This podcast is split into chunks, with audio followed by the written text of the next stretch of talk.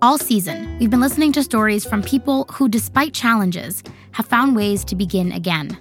I showed you the pictures of my house. You know, here's the basement I fixed up for you, and you said, I'm gonna be living like a king. I feel like we're reconnected. Yeah, I think so too. I mean, we, we talk pretty much every week. I want to thank you for everything because if you would not have pushed me, I don't think I would be anywhere near where I am right now.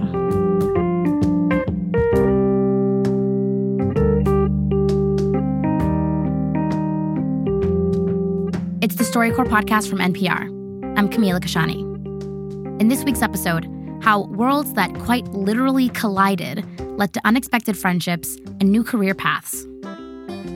Our first story takes us back to 1984. Jeff Wilson had just started his junior year at Dublin High School in California and was driving himself to class. I had my uncle's car, which was a 1960 Chevy Impala. The ventilation wasn't that great in it, and it was kind of a moist morning. The windows were fogged, and so the sun was shining right into it. I didn't see anybody in the crosswalk.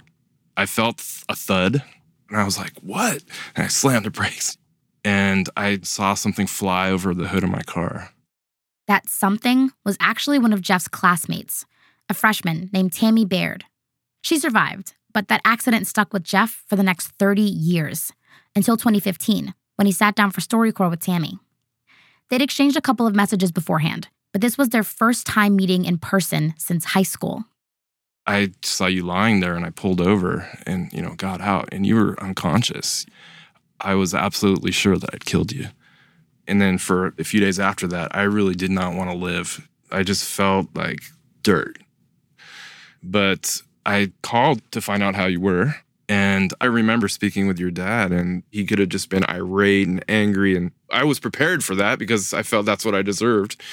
But I told him how sorry I was. And he said, I know what you're going through because I went through that same thing when he was about my age. He'd hit a child that had run into the street after a ball and got really hurt. He said that he forgave me, and I'm forever grateful for that.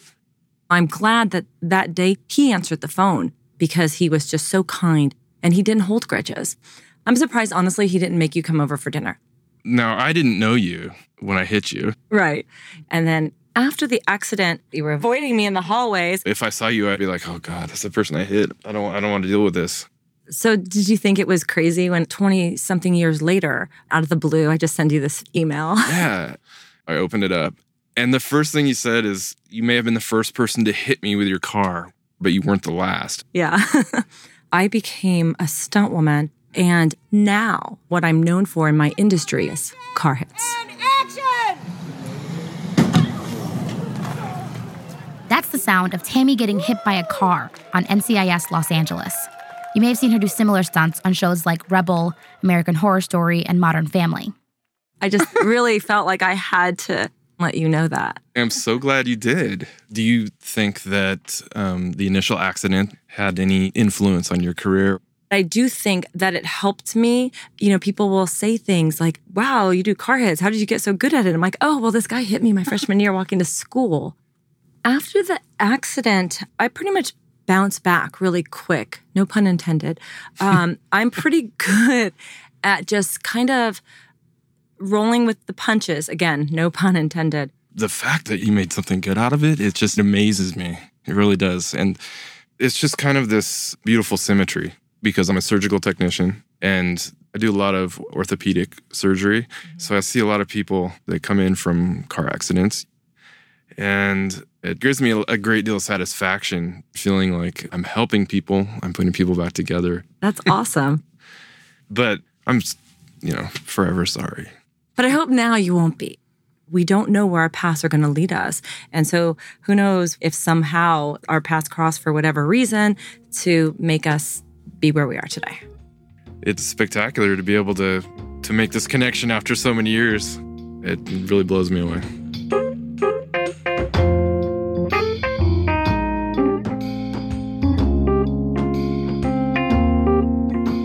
That's Jeff Wilson with his former classmate Tammy Baird at StoryCorps in San Francisco. After their interview, they actually went back to the crosswalk where the accident happened, and it turns out other people were hit there too. So the city installed a couple of stop signs at the intersection to prevent more accidents. Tammy also gave Jeff a press photo of her being hit by a car. She even signed it. Dear Jeff, thank you for being my first. You can see it on our website, storycorps.org. Our next story comes from Brooklyn, New York, where Dorothy Lindsay raised four kids. During the summers, they would play outside a lot. And one day, her seven year old son, Brian, was out riding his bike. I remember it being very hot June 29th, 1991. We were actually inside having lunch, and we heard this bang, just like a collision. And instinctively, I knew something that happened out there involved me. I jumped up from the table and I ran outside only to find Brian laying face down on the curb. I was screaming hysterically, holding Brian, and then I remember looking up and seeing paramedics behind me. And that was like an angel from God. After the break, how Dorothy and Brian reunited with that angel. Stay with us.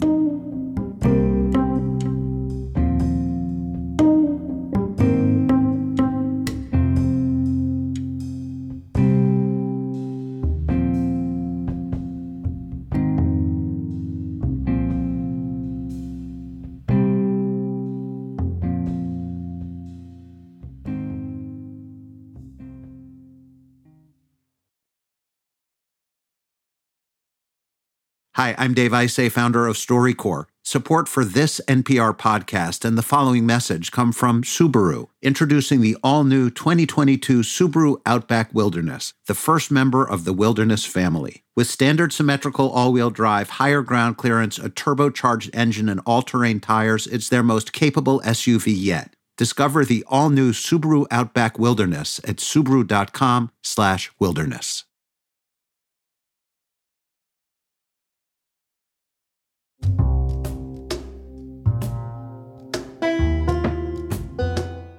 My name is Rowan Allen. I'm a paramedic with the fire department for the last almost 25 years. My name is Brian Lindsay. I am 29 years old. My relationship to Rowan is I'm his friend and he's the paramedic that saved my life.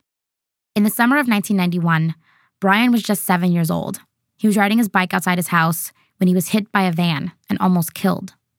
At the time, Rowan was a brand new medic. When the call came in, it was just before my shift ended that day.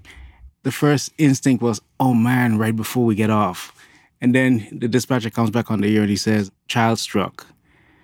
That just changes everything. And luckily, we were just a couple blocks away. You had a massive dent on your forehead. And I remember your mother asking me in the ambulance, is he going to be all right? And I played it down and I said to her, oh, just a little bump on the head. But to this day, when I start thinking about the details, I get choked up. My partners and I would come to the hospital every chance we got and check in on you. Even after you came out of the hospital and you were getting better, we used to come by the house. We would drive by. Yeah. It was hard to adjust. The kids would call me Helmet Head because I would have a helmet on my head. And uh, I remember crying to the doctor, saying, I don't want to go to school. he said, oh, don't worry, you know, all the ladies gonna love your helmet, but it was a complete opposite. it's torture for those years. I had no contact with you guys for a very long time, but one day we brought a patient into the hospital and I heard this lady's voice. I didn't see her. I just heard the voice and it stopped me dead in my tracks. And so I backed up and I looked in the room and there was this little short nurse. It was your mother and she saw me we were hugging up real tight and she's crying and I'm bawling. And she said, Brian's going to be graduating and I want you to come as a surprise. And when I showed up that day, when I rang the bell, did she tell you to open the door? Yeah, she told me to open the door. She set yeah. you up. set me up good. You know, just to be here with you uh, is more than I could ever ask. And it's a privilege to be around you. I really sincerely thank you. I appreciate that, Brian. I mean, to develop this kind of a relationship and, and, and this kind of bond, I don't I can't put it into words, but this is what makes me do what I do. I feel so good.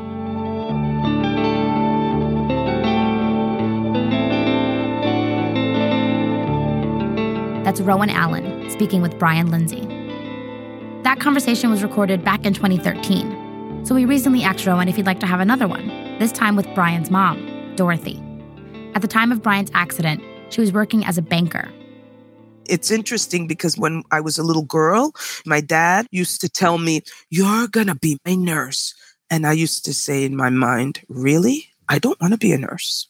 But when this accident happened, I said, maybe this is God's way of saying, you know, your father was right. You should have been a nurse. You see? so, you are, for me, the perfect example of what a nurse should be. And that's from the bottom of my heart. Oh, I thank you so much. well, I, I have to say, you were a part of that inspiration. Of course, my father was the foundation there, but Brian's accident totally solidified that that was my calling. I remember when he was in the ICU and I was nervous. All the alarms were very intimidating and frightening for us. And you would explain what they meant so that we would have some type of understanding. That was so wonderful. And I will continue to give my 100% to every family I interact with and hope that their experience is as wonderful as mine that feels good. And now that I'm a nurse, we're actually working in the same place, same unit. I so admire you as a professional, first and foremost, and as my brother in nursing. It takes good people to do good work, and it shows in what you do. Thank you, dear. Knowing where Brian came from, the road he had to go through, and where he is today, that's one of the crowning achievements of my career. I will never, ever stop thanking you. God put you guys in our path in a way that was very traumatic, but the outcome is something that we can both be proud about. And I'm glad for that.